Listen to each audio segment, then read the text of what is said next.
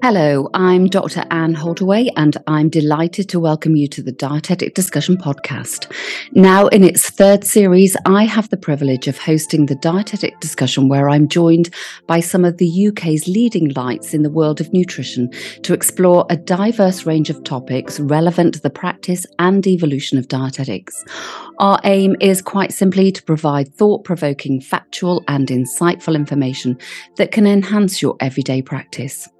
In today's podcast, I have the absolute pleasure of being joined by arguably the UK's most prominent dietitian, Dr. Megan Rossi, where together we'll be exploring the benefits of diet diversity and the influence of eating patterns, foods, and food ingredients on gut health. Before we begin this week's discussion, I'd like to express my considerable appreciation to the team at Nutrinovo for supporting what is now the third series of the dietetic discussion. Without their support, this podcast simply wouldn't be possible. Having worked in the clinical nutrition industry myself, I'm very aware that innovations often emerge from clinicians working in partnership with industry. And so, aside of spreading evidence based dietetic knowledge, I hope that a discussion held on this very podcast series might be the springboard for generating new product innovations along the vein of Nutrinovo's liquid fiber supplement High Fiber. Returning to today's hot topic, I'd like to introduce my eminent guest. Dr. Megan Rossi is founder of the Gut Health Doctor and is considered one of the most influential gut health specialists on an international basis. A registered dietitian and nutritionist for the last decade, Megan has an award winning PhD in gut health. Recognized for its significant contribution to science, Megan received the Dean's Award for her outstanding research for her PhD. Now, as a leading research fellow at King's College London, Megan is currently investigating nutrition based therapies in gut health, for which she has secured over two and a half million in research funding. Her output is phenomenal, reflected in her having published over 30 scientific papers to date. Seeing fad and potentially dangerous misinformation being disseminated on gut health and frustrated that her findings weren't reaching the public, Megan took to social media to share credible, evidence based advice and has since built an impressive and engaged community of over 390,000 people. To achieve greater influence, Megan launched her debut book, Eat Yourself Healthy, also published under the title Love Your Gut in September 2019. And her new books, Eat More, Live Well, and How to Eat More Plants, are Sunday Times bestsellers. Megan created her own multi award winning gut health food brand, Bio and Me, to bridge the gap between science and the food industry, and also founded the Gut Health Clinic in London, where she currently leads a team of gut specialist dietitians to provide support and advice for individuals. She's her own weekly column with the UK's biggest selling newspaper, the Daily Mail, and regularly appears on the UK's popular daytime show, This Morning.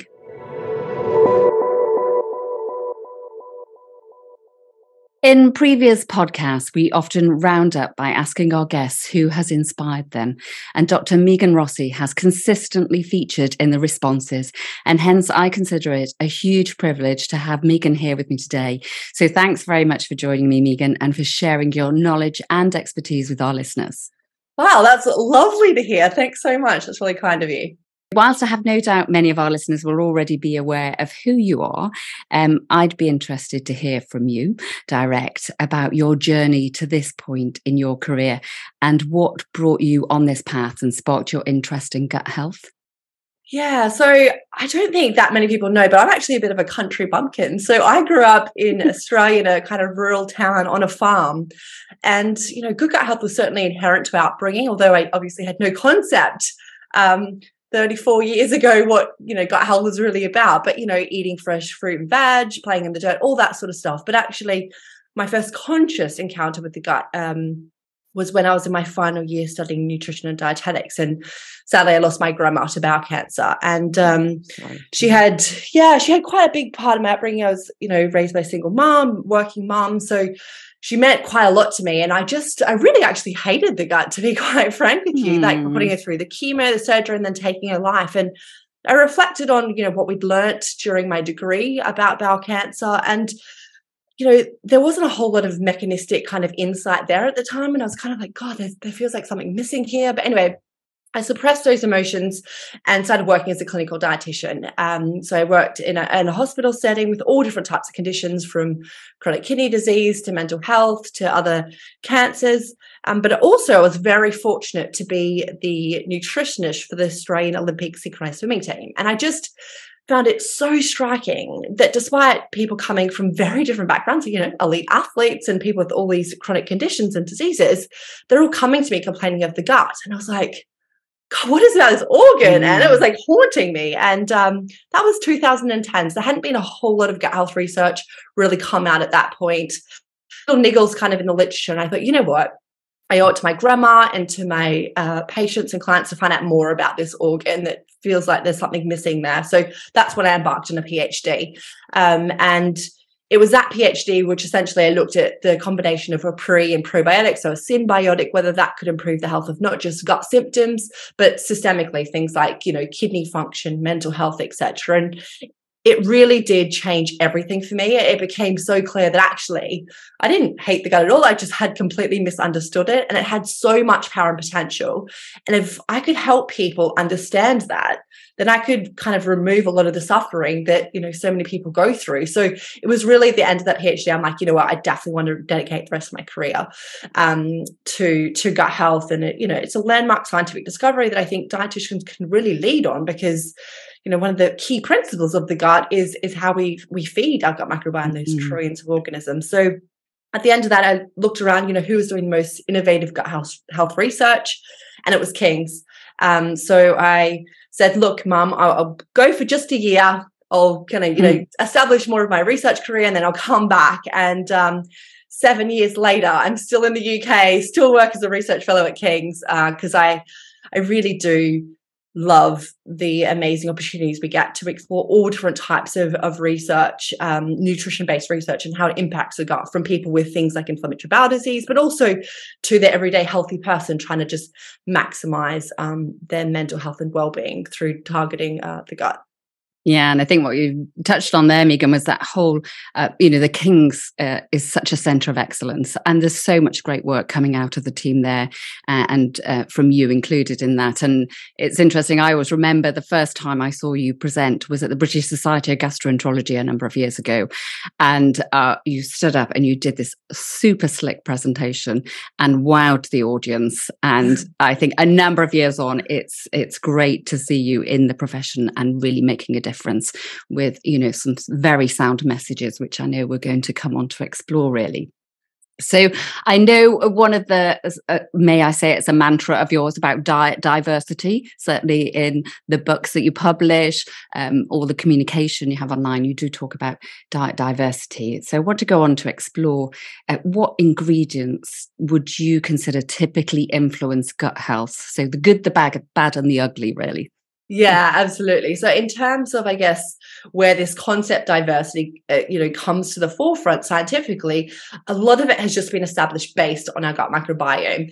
So, you know, if we you think back to when we all did uni, we we knew that things like the macronutrients, like having fiber, having fruit and veg, were always important. But I feel like certainly when I went through, there was there was no real mention of this importance necessarily of diversity and we just thought you know if you're having enough fiber that's great. That's all your your gut needs. But now i guess without understanding of you know those trillions of microorganisms yes majority of bacteria but actually we've got the fungal component the the um, even some parasites and viruses as well which synergistically work together. What we're understanding is that there's not just one type of fiber there's close to 100 and you know tens of thousands of these phytochemicals which are found in plants which all do different things. And that has i guess yeah opened our understanding of that importance of plant-based diversity where you know if we just had things like quinoa and oats and we didn't have you know broccoli and pumpkin seeds what we're finding is that we're only feeding the minority of our gut bacteria because each type has a different like flavor profile where they thrive on so to achieve what we see as optimal gut health at the moment, which essentially is the greatest microbial diversity, the number of different types of organisms we have in us, we need to feed them that really diverse ranges of plants because um, that's essentially their kind of favorite category is, plants. Mm. Um, and when we talk about plants, I kind of break it down to what I call the super six. Um, so you've got your whole grains, your nuts and seeds, your fruit, your veg, your legumes, so your beans and your pulses, and then your herbs and your spices. And we see that each different category, and obviously within each subcategory, even, but they do provide different types of dietary fibers and those phytochemicals which are feeding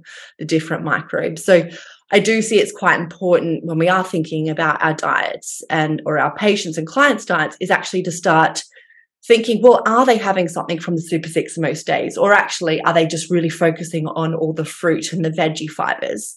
Um, because there's really, you know, great research out there that highlights that even risks of some chronic conditions, um, you know, is dictated by the, the sourcing of the fiber where not all fibers kind of the same in terms mm. of the mm. protection so yeah i think that's probably the key principle that's that's come out thanks to i guess our growing understanding of the the work of the microbiome yeah, and I think we definitely see that sort of all trickle down into the dietetic profession that we've had other podcasts looking at fiber, and we don't just now talk about insoluble and soluble fiber and those two very simple categories. It's much more complex than that. And it's lovely to link it into gut health and how you can create that story for the individuals we care for as well, I think is really positive because rather than talking about restrictive diets, we're actually talking about variety, which makes what we eat more interesting. So, yeah. So, um, coming on from that, there's been a lot of noise really about meal timing and frequency. We hear all about this intermittent fasting,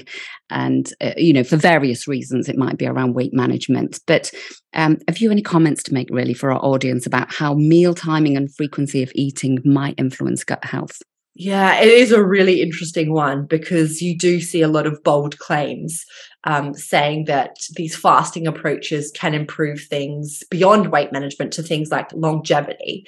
But actually, when we delve into the literature at the moment, and of course, this is constantly changing, but at the moment, what we see is most of these big claims around you know, improve cell turnover, the longevity, you know, improve mental clarity, and, and, those sorts of things mechanistically are just from animal studies and, and test tube studies.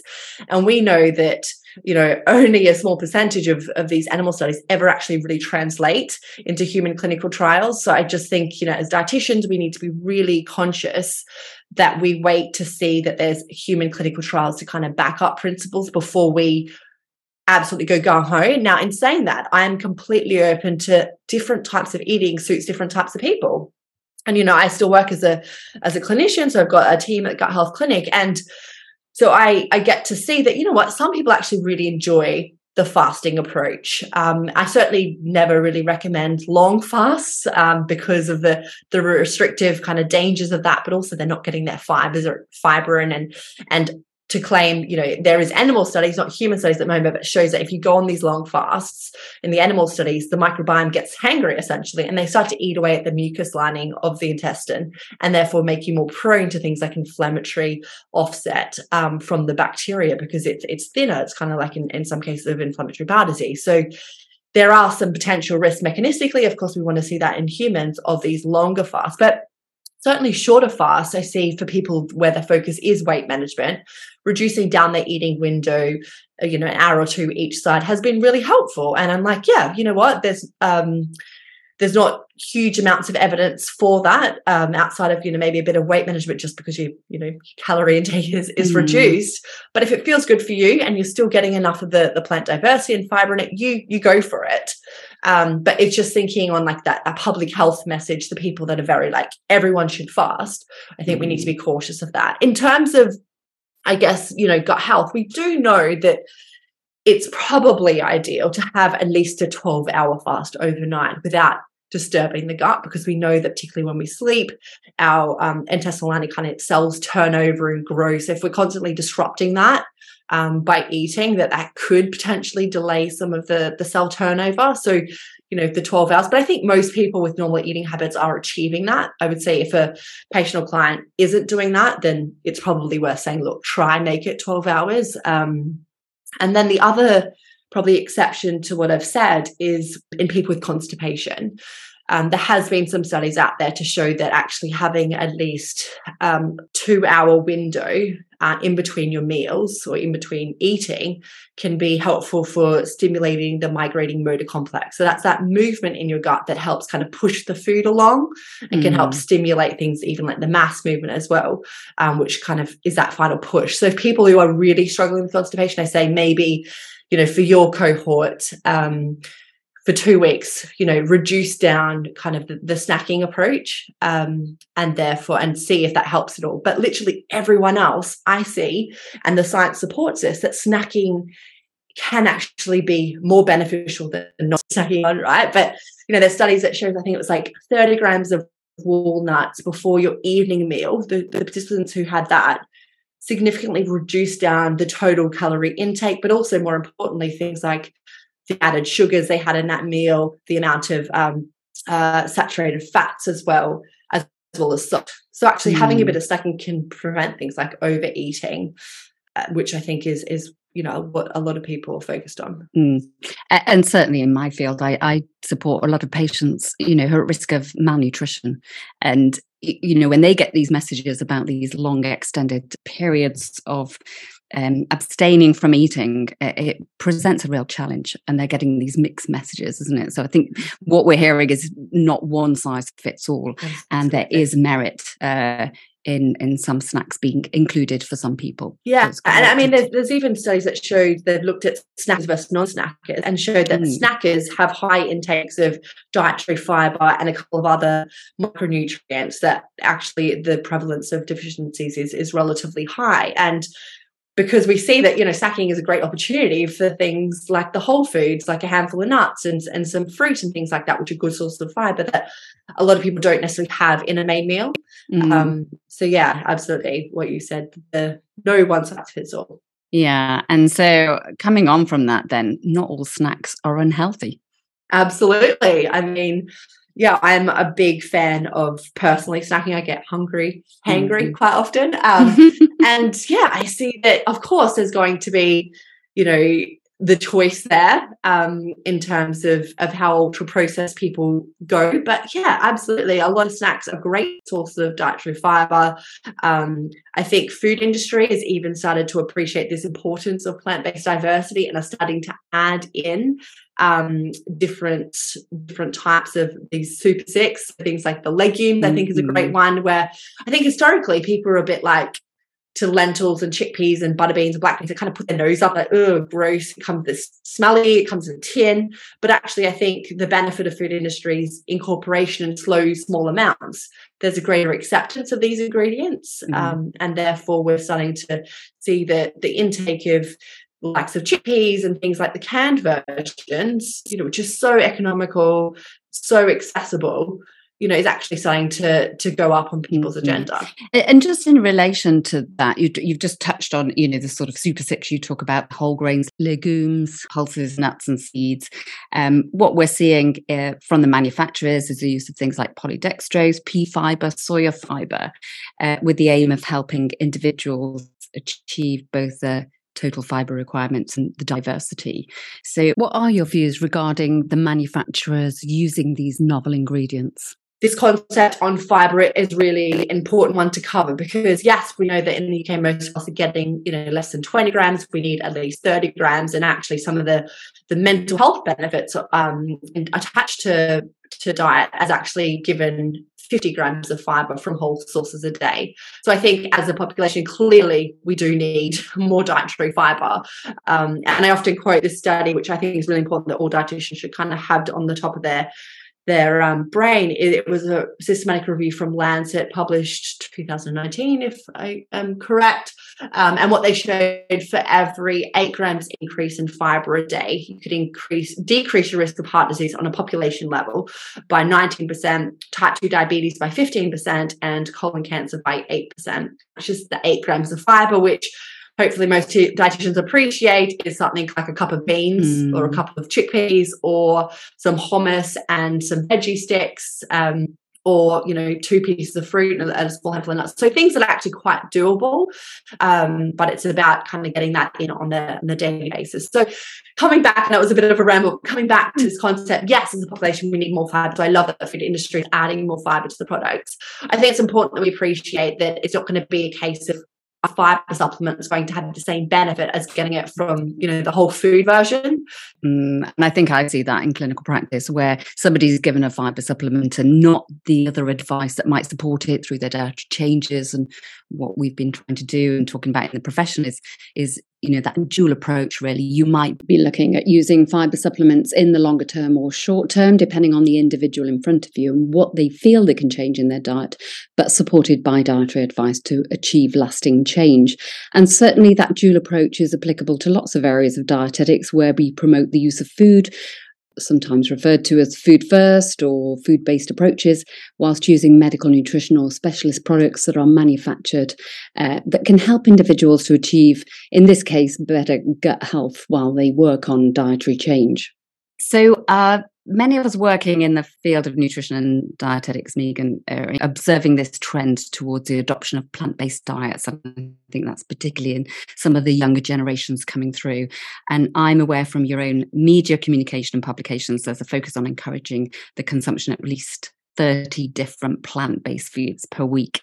So, can you enlighten us on the science to support that? You've touched on it a little bit more, but I'd like to explore it further with you about how achievable is it and uh, how do we break down the advice to support individuals? Yeah, and I think um, that's a that's a great one to cover. And, and when we talk about plant based diets, I always like to make the disclosure that I'm not talking about plants only.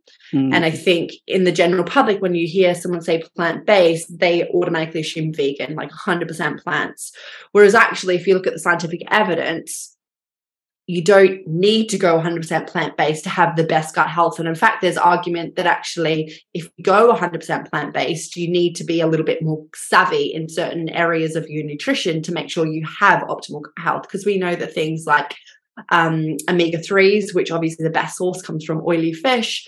Actually, that has shown to have a correlation with optimal gut health, um, as well as things like fermented dairy. So, I certainly don't advocate widely that people go plants only. I would say more of majority being the plant based. So, that, that magic number of 30 people um, people often go, oh, where, you know, where did that come off from? Is it a cutoff? So um, some great work um, came uh, from the US to first look at this. And what they showed is that people who ate at least 30 different types of plants a week had better gut health in terms of microbial diversity than those who stuck with the same 10 on repeat. And what they showed is that if you're a vegan or omnivore, also ate, ate animal products, it didn't matter that mm. key concept or the key predictor of, of um, gut health in terms of microbial diversity came down to that plant diversity. So that's where I guess it initially came from. And then I guess I've just translated that a little bit more with you know the clinical experience side of things and broken that down to having this plant point system, which I think people because people, you know, if you think about a lot of patients' clients, they like to count things. And I think that's why this calorie counting thing, which I'm not a fan of, has stuck because people like, they kind of mm. like to feel like they can, I know, have some control over numbers. So it's about getting people to count the number of different plants they're having. Um, but I think the important principle of adding there is around that the super six. So you mm. can't get your 30 points from just your veg um, and think you're going to have the same optimal gut health as someone who gets their 30 spread across the super six as a as a source. Um, and I know that it sounds like it can be really intimidating. And that's where I think as clinicians, we need to be really um, careful with the counseling style because, yeah, if I told a lot of my family members you need to eat 30 plants, they're like, oh, no way. Like that's just you know a barrier straight up there but actually it's explaining things like instead of just having your pumpkin seeds get your three seed mix and you get an extra two three points instead of just getting maybe your chickpeas get your four bean mix in um in water and, and get an extra three points so each different diversity uh, each different type of plant essentially gives you an extra point because it contains a wealth of plant chemicals and I like to give the example because I think we people always need tangible examples of, of why they should be doing this. Whereas like the humble apple, for example, contains over 300 different types of phytochemicals, and all of them do different things. Like inositol, uh, I think people are hearing more about. It's actually got some really good evidence for PCOS, and that's found in humble apple. Melatonin's found in plenty of plants. Like all of these things, dopamine is also in an apple. So these kind of chemicals that we've heard of having health benefits actually is found in like you know the boring old apple mm. and if you extrapolate you know that 300 number to all the other different types of plants, you start to appreciate the importance of getting in the different varieties versus sticking to apples because we know that blueberries have got their own profile of these phytochemicals which can do more different things. Um, so, yeah, usually when I'm counseling uh, our clients or patients, it would be a case of let's have a look at how many you're having and let's try just pick one extra plant that week, um, as well as at the grocery store don't just get the you know the the rice pack get the the pack of grains which have got like the eight different types of grains in it. And actually when you start going to the grocery store and thinking like that you notice that actually often it's no extra effort in terms of cooking time but also no extra cost. Um, so there's some major supermarkets out there um, which actually have this really great product and it's like less than i think it's like a pound for like you know 300 grams of, of raw grains and it already contains nine different types of whole grains in it takes 10 minutes to cook. It's like amazing that you know that product exists and it's really accessible for everyone. And you know you're getting in so much of that variety uh, without having to really change your behavior too drastically. Mm, I mean, no, behavior change is really important uh, in terms of trying to get our patients to make those changes. But I think what you've emphasized there is is breaking it down into some really practical tips that are quick to apply in our busy lives, uh, and particularly when people might have limited cooking skills as well. It's about giving those really practical messages that I think you do so well, and there's some great examples there. It, you touched on some foods there about some of the key components uh, that we know are present in, in some of those fruits that you cited. And that brings me on nicely, really, to the topic of superfoods. And we've just been through Christmas and we've got all the fad diets coming out, and there's lots of discussion and noise about superfoods now. Um, so I'd like to know your views on superfoods and, and why, really, as dietitians, we sort of discourage it in the attempt to uh, ensure that our patients are going to choose di- diverse diets rather than just thinking that they one food is the be all and, and, end all. And and it certainly made me last week. Uh, there was a paper published around uh, you know the use of two kiwi fruits to prevent constipation. I was thinking, well, that's great. We know there are properties in kiwi fruits that can help with um, gut health and transit and stool type, but it, it, to me, it just focuses on one specific food, and yet we know how this diversity is so important. So I'd like to hear your views about superfoods, Megan. Yeah, absolutely. I mean, I think as dietitians, we all know that word essentially goes against all the fundamental principles that are now science based about this diversity concept, right? Because people then go, okay, berries is all I should be having in terms of fruit. I don't need any other fruit. Um, yet when we see people who are narrowing down the diversity, even if no matter how super they are, no matter how high the antioxidant load is, you know, per 100 grams, if you're just sticking to that one type, you're only feeding that minority type of microorganisms in your gut that like that type of superfood. And therefore, you're narrowing down essentially the skill sets within your body that do so much for us in terms of things like regulating appetite, regulating our hormones, our microbiome d- does as well. Like, there's so many factors. So yeah, it definitely goes against this whole principle. Um, I mean, I think as dietitians, we need to very much be we need to be a bit sexy and appealing. So we need to make sure that the concepts, you know, are um, are exciting for people, and I think that's where this whole gut health movement comes, and and where dietitians can really take the lead because we don't want to be seen as the ones that are like, nah, nah, nah, superfoods are boring, man. Like we we want we want to encourage people to be excited about food, right? Because it's yeah. our profession, and and we love food. A lot of us are foodies ourselves, um, but it's about thinking of how we can integrate the science and make it a bit fun and sexy and attractive, the way that superfood concept has been positioned. But we just want to make it you know the diversity kind of the superfood concept the mm. sexy concept that people go after which i think because of this excitement around the microbiome and people hearing that in media all the time it is starting to be more accepted and people think it's a bit cooler to kind of think about you know that diversity how many plant points they're eating and stuff like that it's starting to cotton on a little bit more. Um, so yeah, I think it's just the way that we package our messages right because actually you know this fiber concept eating more fiber it's been around for ages mm. you know we've mm. been trying to get people to eat more fiber forever um, although i guess we didn't really understand the mechanisms and therefore i guess our story wasn't as strong so it's just about how we package our messages to make them more appealing and and get them yeah more of a movement behind them I think what you're saying there is, you know, the messages haven't really landed, have they? So we've got to think about how you change your messaging uh, so that people do make the changes and adopt these ideas in practice. On that basis, are there any specific ingredients you might encourage individuals to look for in relation to gut health? Yeah, look, there was a really great paper which came out uh, last year from the University of Bergen and what they actually sh- looked at is how much extra life we could gain by ch- making a few tweaks to our diet. And they show you we could add it over a decade to our life. And I think we're starting to not just think about disease prevention, but a lot of us are thinking, well, particularly me as I'm getting older, mm. um, about this concept of longevity. We want to live longer and healthier and happier. So it, that paper really did appeal to a lot of people. And what they showed is that the the kind of the um, number one strategy to get the most uh, the biggest bang for your buck essentially was adding legumes to your diet. So adding legumes to your diet could add an extra two and a half years to your life.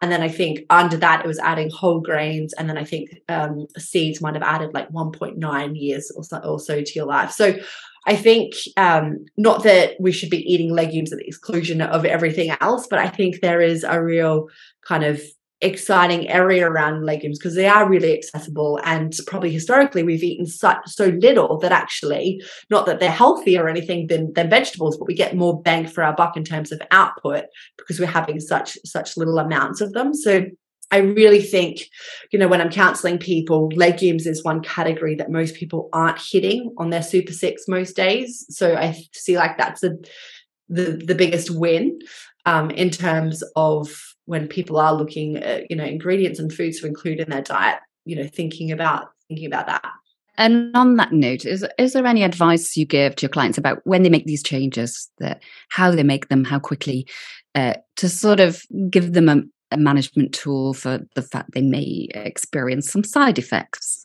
Absolutely. I'm all for talking about passing wind, flatulence, yeah. all that sort of stuff. And it is really important to discuss because the last thing we want to do is put people off um, mm. you know eating more plants. We do absolutely need to explain to them you know why they may experience them. And i think the first thing is just to to explain that it's not doing any damage to their body. So um, we don't want people to feel uncomfortable but i feel like there is a lot of people that go oh my god because they never really had much fiber for. So therefore, they never really produce much gas because obviously we know that the bacteria break down that fiber.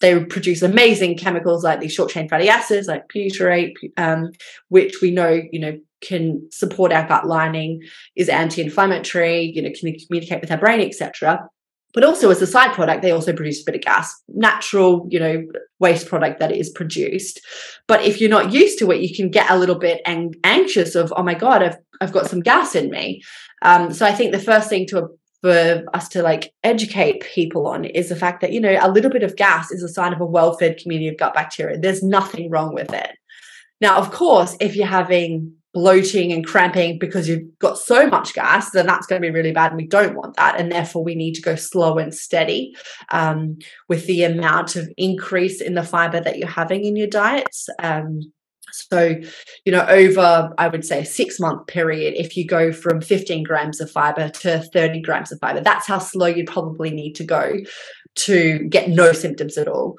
But actually, a lot of people go, you know what? if I if I understand that being a bit gassy is not a bad thing, I'm not doing damage to my body. I'm fine with it. I want to just speed up the process of gut adaptation. And in our clinical trials at King's, we do usually start patients off um, at a half dose if we're doing a fiber supplement study. Um, and then over the space of about two weeks, we bump that up um, mm. to double the dose. And that seems to be fairly well tolerated. So most people's guts can a- absolutely adapt quite quickly. Um, now, of course, there's a, there's levels because we know some people have these functional gut disorders like in um, IBS and, and functional bloating and stuff like that. And those populations, I would say, yeah, it will take you a little bit longer, but stick with it. and the analogy that I think can be really helpful in terms of getting um, patients and clients to understand, it's kind of like going to the gym. So if you haven't gone to the gym for a while, i.e., if you haven't historically eaten much fiber and you go really gung ho, you go really heavy session at the gym, or you go eat a big bowl of beans, yeah, next day you're gonna feel a bit, your muscles gonna feel a bit sore, right, from the gym. Um, and I think usually well, I historically have celebrated that. But I think it's that that mindset of that acceptance. And if you go to the gym and actually you don't want to feel really sore, you know, you just gradually increase your program. And the exact same goes with diet. You know, instead of having a whole cup of beans, if you're not used to it, literally every day um, have just one table, two tablespoons of beans, and over three weeks building it up, adding extra tablespoon a day seems to be well tolerated in most people I see, and they don't get that extra bloating or gas. Mm, and I think that's a great analogy, isn't it? When you go to the gym, you make your muscles sore because you work them, and like you say, you're working the gut, and it's about normalizing a bit of gas in the bowel is is is fine. It's what it should be doing, uh, but equally managing symptoms when they become a problem for these patients. And that brings me on really to a lot of the work I do is in functional gut disorders, and uh, and you know I do keep up to date with all that you're doing in this field. So um, there is a large proportion of the population that we know will experience functional gut disorders at some point in their life for a whole host of reasons.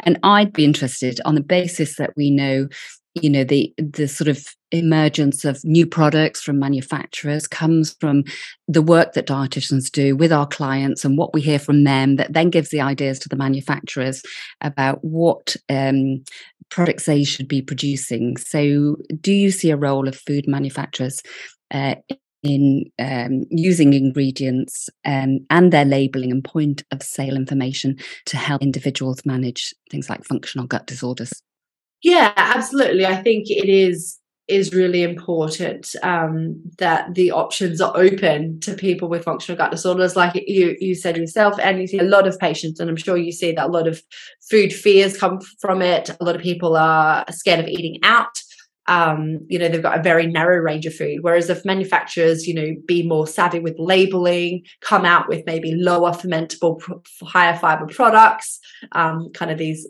FODMAP friendly products that are, that are starting to come out, then I think absolutely it can really help um, a lot of these people who are, who are, struggling feel confident and broaden up their diet. Um, so I think there is a lot of opportunity there to have products that are more set up for people with sensitive guts, so to speak.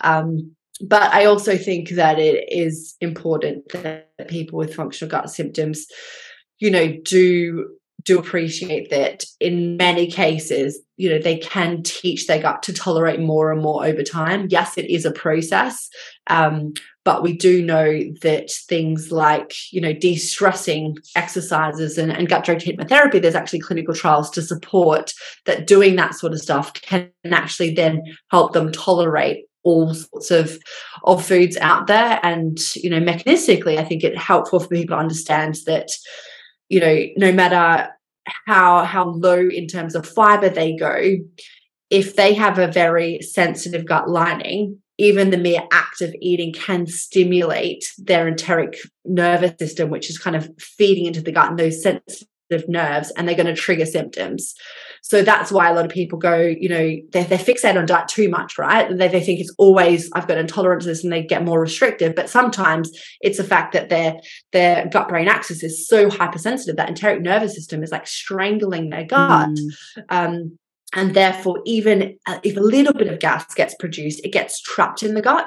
Whereas if you've got a relaxed gut, i.e., if you do things like the gut-directed hypnotherapy or breathing exercises before you eat, etc., then actually that really relaxes that enteric nervous system. And the, any gas that may be produced because of small amounts of fiber people are building up in their gut, um, in terms of that fermentation process, actually can get from their gut into their blood system and they can breathe out easier. It's less likely to mm. get trapped. So I think again highlighting not just the fixation on food in these functional gut patients. Um, but yeah, I mean, that was a bit of a tangent, but I think mm. in terms of food industry, I think they absolutely can have a role, but also highlighting to patients that it's not just about diet. You know, you can broaden up that plant diversity um, by doing non-dietary approaches as well. Mm but it's that whole lifestyle approach. And I think in your own books, it features very much in there around the yoga and the breathing and meditation and lifestyle. And yeah, that whole gut brain axis is, is explored as well. And, and certainly in the field of medical nutrition that I get involved in quite a lot, you know, patients do say to me, when I got that product, why wasn't there some information with that product about how it would be beneficial for the mink? That is where the, there's point of sale opportunities and there to try and do that education uh, and, and inform clients around the benefits of, of specific ingredients or how it might be helpful for them without it being misleading. Yeah, absolutely. And overwhelming as well. But simple messaging yeah. absolutely can be really powerful. Yeah, yeah. So, based on your clinical experience, experience and all the research that you're still engaged in now and your knowledge in developing food brands and know you've got your own food brand too um, what progress do you envisage in this field? And and here i wonder if you could also explore things like snacks you know can healthy snacks be included as, as part of a, a wholesome healthy diet? Can less healthy snacks be part of that? Um, and how might that influence uh, the sort of food brands and manufacturers yeah like i really love seeing um, that more and more companies and the big retailers even are starting to have this approach of diversity in their own products. So um, even some of these these pasta salad dishes they're actually now starting to add a little bit more of diversity in them. So I feel like that concept is starting to penetrate food industry, which I think is incredibly exciting. And I see that is only going to get more um, kind of common practice as the research comes out and really reinforces more about this diversity. I think personalized nutrition, we kind of briefly touched on that. Those with more sensitive guts or those who want high fiber, I think personalized nutrition will probably come out more as a, as a key trend um, in in food industry. And then yeah, in terms of the whole world of snacking, I think there is so much exciting opportunity to enhance the health benefits of of some snacks which historically may have been deemed as as really unhealthy and bad for you but then as you touched on i think the science around the microbiome is highlighting that it's more important about what we include rather than exclude mm-hmm. so yeah having some of these um you know kind of historically thought of as bad foods. Chocolate, for example, I eat chocolate every day. And you know what? Often I eat white chocolate, which has got mm. no antioxidants in it, is full of added sugar. Um, but you know, it's about it's that's not, you know, because sugar is absorbed so high up our intestine, despite what you'll read on Dr. Google, it's not mm. actually, you know, harming the gut bacteria. Remember, most of that lives in the final 1.5 meters. So mechanistically, having some added sugar is not going to be you know bad for you um, in terms of your gut. The only badness is if we overdo and therefore we're too full and then don't eat the fiber. So i'm a big believer of this message of yeah have your chocolate but hey let's not forget to add in some plants to that in any way that you can. Um, so this inclusion not exclusion. And it's not just a more positive message, but actually it seems to work because we know as dietitians, the more we say we can't have something in restriction, the the less likely uh, they're able to comply to it long term. They then start to binge eat, have negative relationships with food, and actually show that they tend to have higher risk of chronic conditions as well as you know high body body weights in in about ten years or so of that sort of vicious cycle. So um, yeah, I think we need to kind of change that that kind of view around snacking or bad foods or good foods. Mm, and are there many more innovations you anticipate in this field without giving any trade secrets? yeah. I mean, I did touch a little bit on that personalized space. I think mm. we're starting to appreciate that everyone has slightly different guts and mm. therefore the foods that are more optimal for some people.